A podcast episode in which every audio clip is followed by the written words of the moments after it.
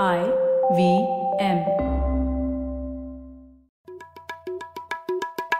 भाई हम हिंदुस्तानियों को बतियाना बड़ा पसंद है। बंगाली में अड्डा उड़िया में खोटी कन्नड़ा में हरटे और हिंदी में पुलियाबाजी। इस कला के लिए हमारी हर भाषा में एक शब्द है। तो प्रणय और मैं तो अक्सर मिलकर पुलियाबाजी करते ही रहते हैं। हमने सोचा कि आपको भी इसमें शामिल कर लिया जाए। तो आइए प्रणय और सौरभ के साथ करते हैं पुलियाबाजी।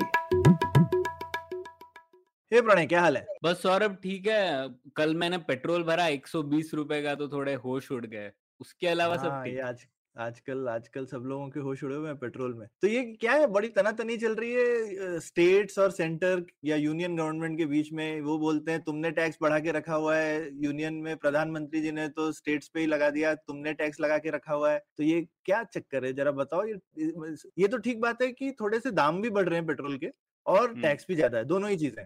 तो लेकिन किसका क्या कंट्रीब्यूशन है? तो मतलब तीन एक्टर है ना। एक तो लड़ाई झगड़े की वजह से रशियन वॉर की वजह से पेट्रोल के दाम बढ़ रहे हैं। फिर यूनियन गवर्नमेंट के पास में राजस्व कम है तो उसको टैक्स लगाती है। तो लगता है उनको पेट्रोल नहीं हो गया कुबेर का खजाना है यहीं से निकालते रहो सारा पैसा। और स्टेट्स के पास बेचारों के पास जीएसटी के बाद कुछ और बचा नहीं है तो एक ये है और अल्कोहल तो दो पॉलिसी को लेकर के उस पर टैक्स लगाते रहते हैं। तो ये कहाँ पे कहानी आके टिकती है? हाँ तो आपने तो जवाब दे ही दिया।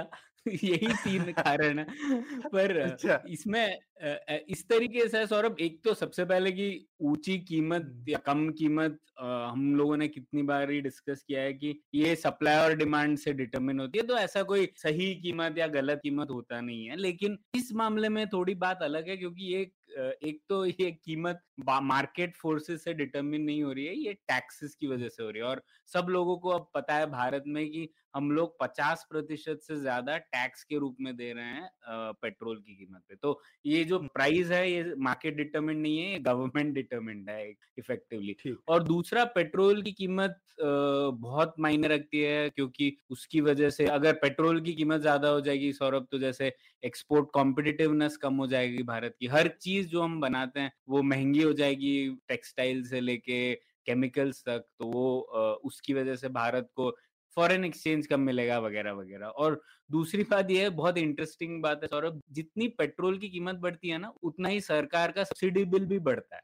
क्योंकि सरकार को फर्टिल क्योंकि सरकार को की सबसे बड़ी तीन सब्सिडीज है केरोसिन फर्टिलाइज़र और एक और मैं भूल रहा हूँ।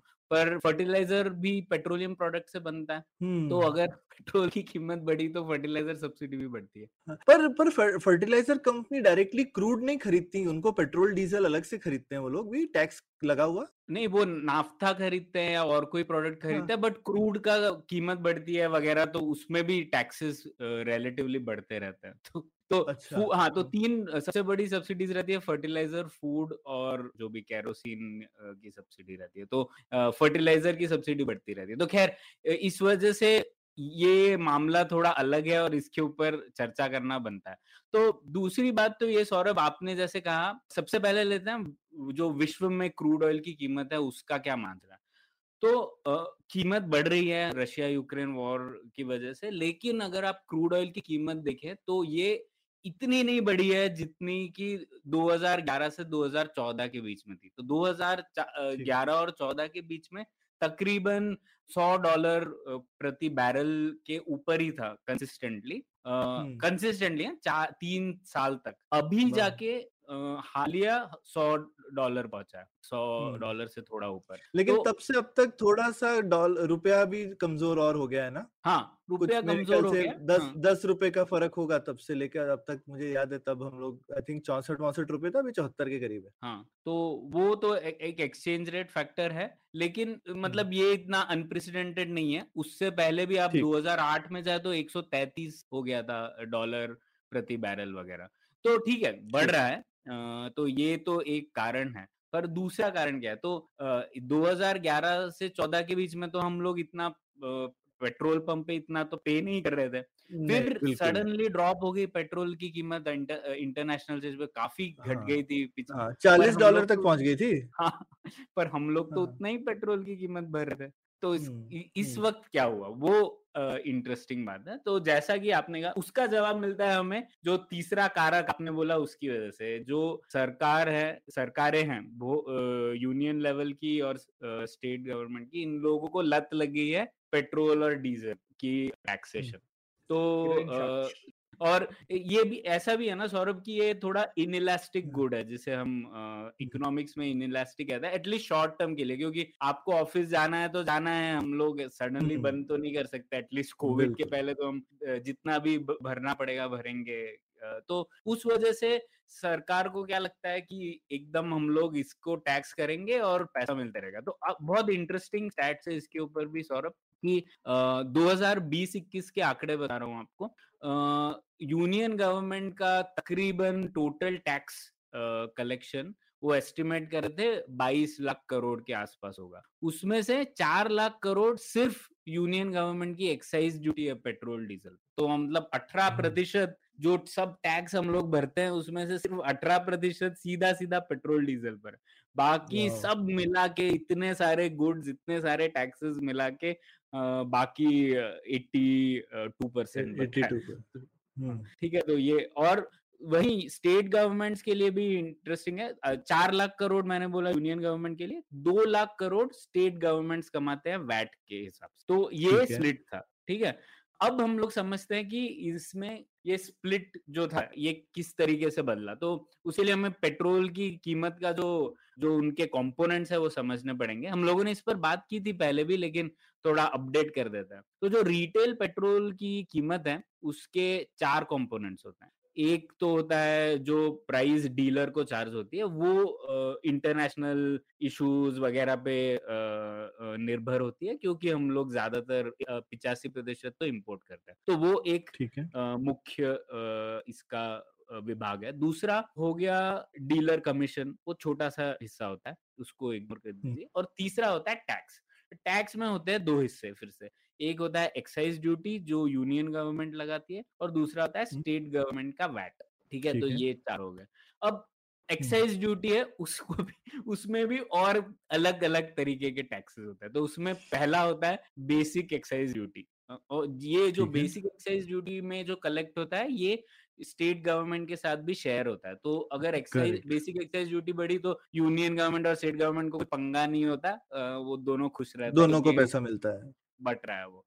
फिर बेसिक एक्साइज ड्यूटी के अलावा एक होता है स्पेशल एडिशनल एक्साइज ड्यूटी। वो क्यों ऐसा नाम है मुझे नहीं पता पर ऐसा है। हम्म। और फिर दो सेस होते थे एक तो रोड और इंफ्रा सेस और हम्म। एक और होता है एग्रीकल्चरल एंड इंफ्रा सेस तो ये कुछ सितंबर 21 के आंकड़े अगर बत्तीस रुपए की एक्साइज ड्यूटी थी तो उसमें से दो रुपए बेसिक एक्साइज ड्यूटी था ग्यारह रुपए स्पेशल एडिशनल एक्साइज ड्यूटी था अठारह रुपए रोड एंड इंफ्रासेस था और एक रुपया एग्रीकल्चर एंड इंफ्रासेस था। तो इसका मतलब क्या है कि ये जो सेस थे ये यूनियन गवर्नमेंट अपने पास ही रखती है। ये स्टेट गवर्नमेंट से साथ शेयर नहीं करती।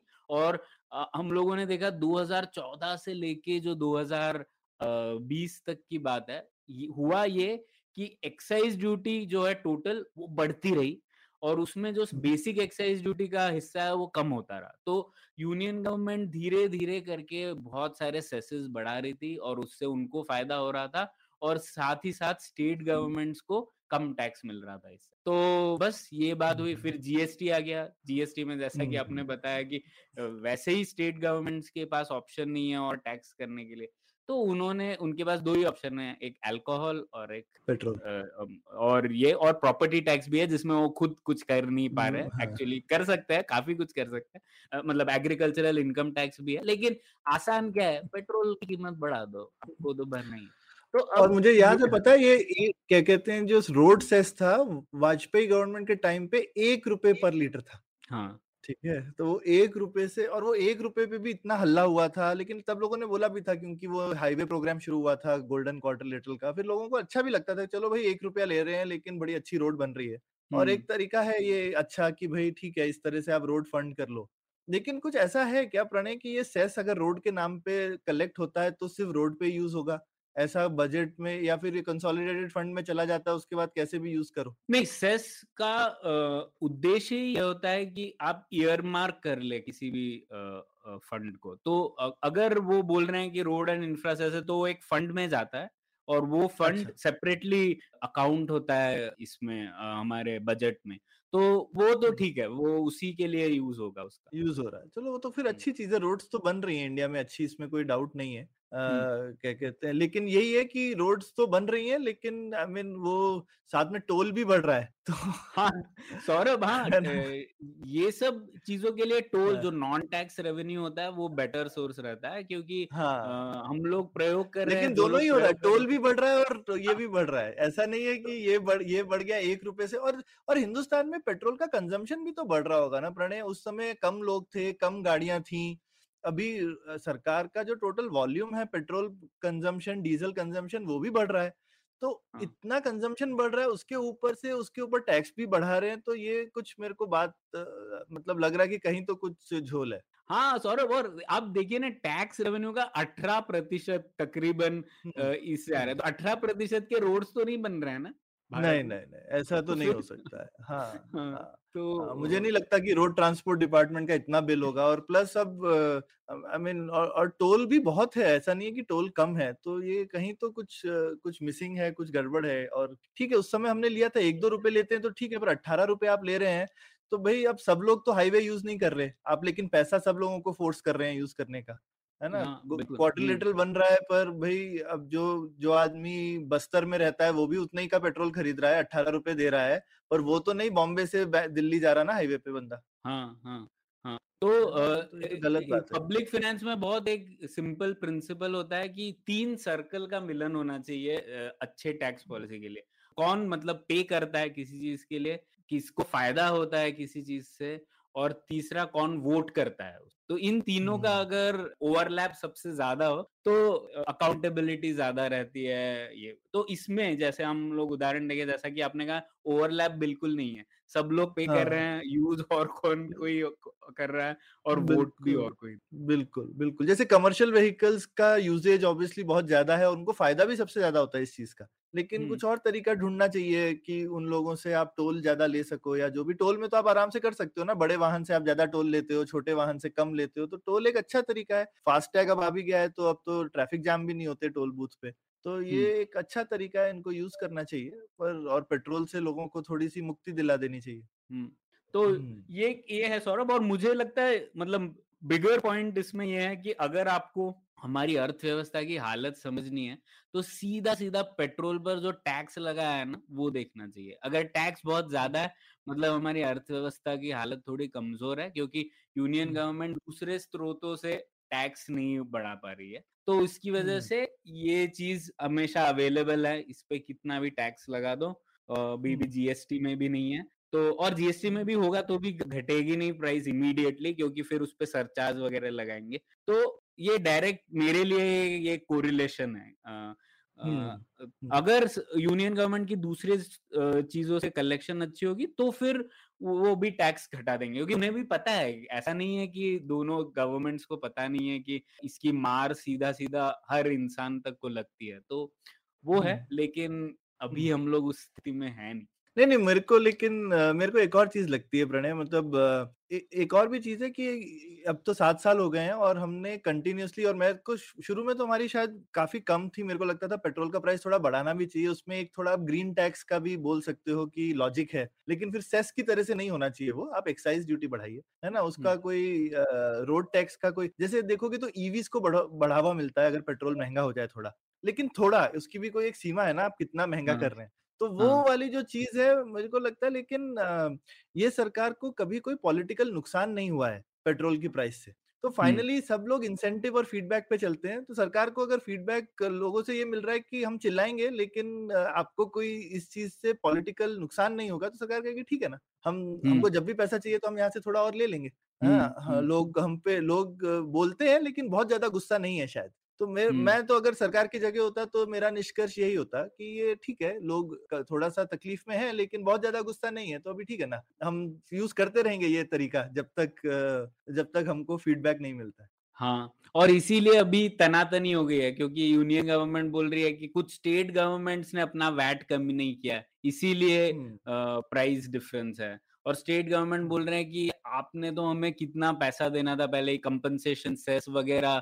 हम लोगों ने इसके ऊपर भी चर्चा की है, सौरभ, की पहले ही यूनियन गवर्नमेंट और स्टेट गवर्नमेंट में जो फ़िज़िकल तरीके के रिश्ते थे, वो बहुत ही डगमगा गए हैं। क्योंकि पहले भी जब कोविड हुआ तो फिर यूनियन गवर्नमेंट ने बोल दिया कि हम शायद एक कॉम्पनसेशन सेस नहीं दे पाएँगे क्योंकि ये मतलब श्राप मिल गया है हमें हम कुछ नहीं कर सकते हमारी गलती नहीं है वगैरह वगैरह। तो उसकी वजह से थोड़ा कॉन्फिडेंस बहुत ही कमज़ोर हो गया सौरभ और कोई भी अगर हम लोग आगे रिफॉर्म करना चाहते हैं इस पे कि जैसे अगर हम लोग जीएसटी में लाना चाहते हैं क्योंकि अभी मैंने इस बहुत सिंप्लीफाई करके बोला अभी इसमें बहुत से टैक्स के ऊपर भी टैक्स लगता है क्योंकि जो यूनियन गवर्नमेंट टैक्स लगाती है उस पर भी तो एटलीस्ट जीएसटी से वो सब चीज़ें कम हो जाएँगी। लेकिन खैर वो रिफॉर्म्स होना अभी होगा नहीं क्योंकि स्टेट तो बहुत देना ही नहीं चाहेंगे। हाँ तो अभी जीएसटी का जला तो पेट्रोल को छाछ फूक के छुएगा है ना? वैसा वाला है। हाँ compensation cess I think compensation cess देते कोई प्रॉब्लम नहीं होता तो शायद स्टेट गवर्नमेंट मान जाते क्योंकि उन्होंने वो पहले आए थे जीएसटी में इसलिए क्योंकि उन्हें बोला था 14 परसेंट ईयर ऑन ईयर उनको कॉम्पनसेशन मिलता रहेगा पाँच साल तक मिलेगा हाँ। हाँ, हाँ तो तो वो तो बात तुम्हारी ठीक है तो वो मुझे नहीं लगता होने वाला है और जब तक मेरे ख्याल से जनता से दबाव नहीं पड़ेगा यूनियन गवर्नमेंट भी कुछ करेगी नहीं। प्रधानमंत्री को अगर लग रहा है कि एक दो डायलॉग से कंफ्यूज होकर लोग स्टेट गवर्नमेंट को ब्लेम कर देंगे तो काम खत्म हो गया ना। हाँ तो इसीलिए अब स्टेट गवर्नमेंट बोल रहे हैं तो देख रहे हैं हम लोग ये चल रहा है। एटलीस्ट अब तो काफ़ी ज़्यादा हो गया सौरभ एटलीस्ट और मुझे ये भी लगता है आपको क्या लगता है एक कि इतनी ज़्यादा अगर कीमत बढ़ेगी तो एक तो जल्दी से शायद लोग मतलब पेट्रोल से और पैसा कमाने की बजाय लोग पेट्रोल कंजम्पशन ही कम कर देंगे। कैसे? मतलब ऐसा नहीं कि लोग पेट्रोल, गाड़ी चलाना कम कर देंगे, लेकिन शायद इलेक्ट्रिक व्हीकल खरीद लेंगे। तो उस वजह से ओवरऑल पेट्रोल से आप कितने पैसा कमा पा रहे वो धीरे धीरे कम करके कम हो सकता है। ऑल्टरनेटिव है, कॉम्प्लीमेंट्री गुड्स जिसे कहते हैं हम इकोनॉमिक्स में, वो अब अवेलेबल है, पहले नहीं था। तो लेकिन यही है कि ये धीरे-धीरे ही होगा प्रणय मतलब अब अभी अचानक से तो पेट्रोल का इतना ज़्यादा शेयर है मार्केट में कि कोई प्रैक्टिकल ऑल्टरनेटिव नहीं है। तो तुमने जैसा कहा प्रैक्टिकली स्पीकिंग ये इनइलास्टिक गुड है अभी। और वो अभी इनइलास्टिक ही रहने वाला है उसका कुछ मेरे को आई I मीन mean, जैसा तुमने बोला लोग बेसिकली बाकी खर्चे कम करेंगे इसको कैसे कोई कम कर, कम करेगा? और ये ओवरऑल इन्फ्लेशन बढ़ाएगा सोसाइटी में। तो ये अभी के लिए मेरे को नहीं लगता इससे कुछ और होने वाला है प्रणय। ऐसा नहीं है कि लोग कंजम्पशन कम कर देंगे जिसको काम पे जाना जाना ही है ना। तो धीरे धीरे लोग वेजेस ज़्यादा मांगेंगे क्योंकि और वो वेज भी कोई बेचारे की जेब में नहीं जा रही है ना उसको पेट्रोल देने के लिए चाहिए। है ना प्राइस देने के लिए। तो ऐसा मुझे नहीं लगता कि इस ये इससे कोई भला तो किसी का नहीं हो रहा है मेरे हिसाब से। पर ये अभी है जैसा है सो है और ये कहीं हाँ, जा नहीं रहा हाँ। इसका एक ही हल है। हाँ, एक तो हाँ हम लोगों ने वो नहीं डिस्कस किया सौरभ की एक तो अगर अर्थव्यवस्था बेहतर होगी तो दूसरे स्रोतों से टैक्स बढ़ेगा। दूसरा नॉन टैक्स रेवेन्यू के भी स्रोत होते हैं कुछ जैसे हम लोगों ने डिस्कस किया फाइन्स या किसी चीज़ के लिए फ़ीस देना वगैरह तो और तीसरा हाँ. एक और नॉन टैक्स रेवेन्यू होता है डिसइन्वेस्टमेंट तो वो उसमें भी थोड़ी गाड़ी रुकी हुई है अभी शुरू हो रही है शायद पता नहीं लेकिन हाँ, उन। चीज़ों में अगर आईपीओ आ रहा है ना हाँ उन चीज़ों में बढ़ोतरी नहीं होगी तो बार बार ये जो जिस चीज़ से लत लगी हुई है वो बढ़ती रहेगी बिल्कुल और यूजली सरकार में मुश्किल ही होता है चीज़ आ जाए तो जाए तो ये ठीक है ये बढ़िया बढ़िया चर्चा रही। आई थिंक हमने काफ़ी अलग अलग चीज़ों को पेट्रोल के मुद्दे पर छुआ। तो जरा हमारे दर्शक श्रोता बताएँ आपको क्या लगता है? पेट्रोल का क्या हल है? आप थोड़े से नाराज़ हैं लेकिन काम चलता है या आपको बहुत ज़्यादा तकलीफ़ है पेट्रोल के बढ़ने से? आ, कमेंट्स में बताइए या आप खुश होके पेट्रोल का दाम दे रहे हैं ये भी बताइए ठीक हाँ. है? तो हाँ ज़रूर तो बताइएगा हमको सुनना है इस बारे में। या तो इस बात पे खत्म करते हैं आज की छोटी पुलियाबाजी। धन्यवाद। थैंक यू उम्मीद है आपको भी मज़ा आया। यह पॉडकास्ट संभव हो पाया है तक्षशिला इंस्टीट्यूशन के सपोर्ट के कारण।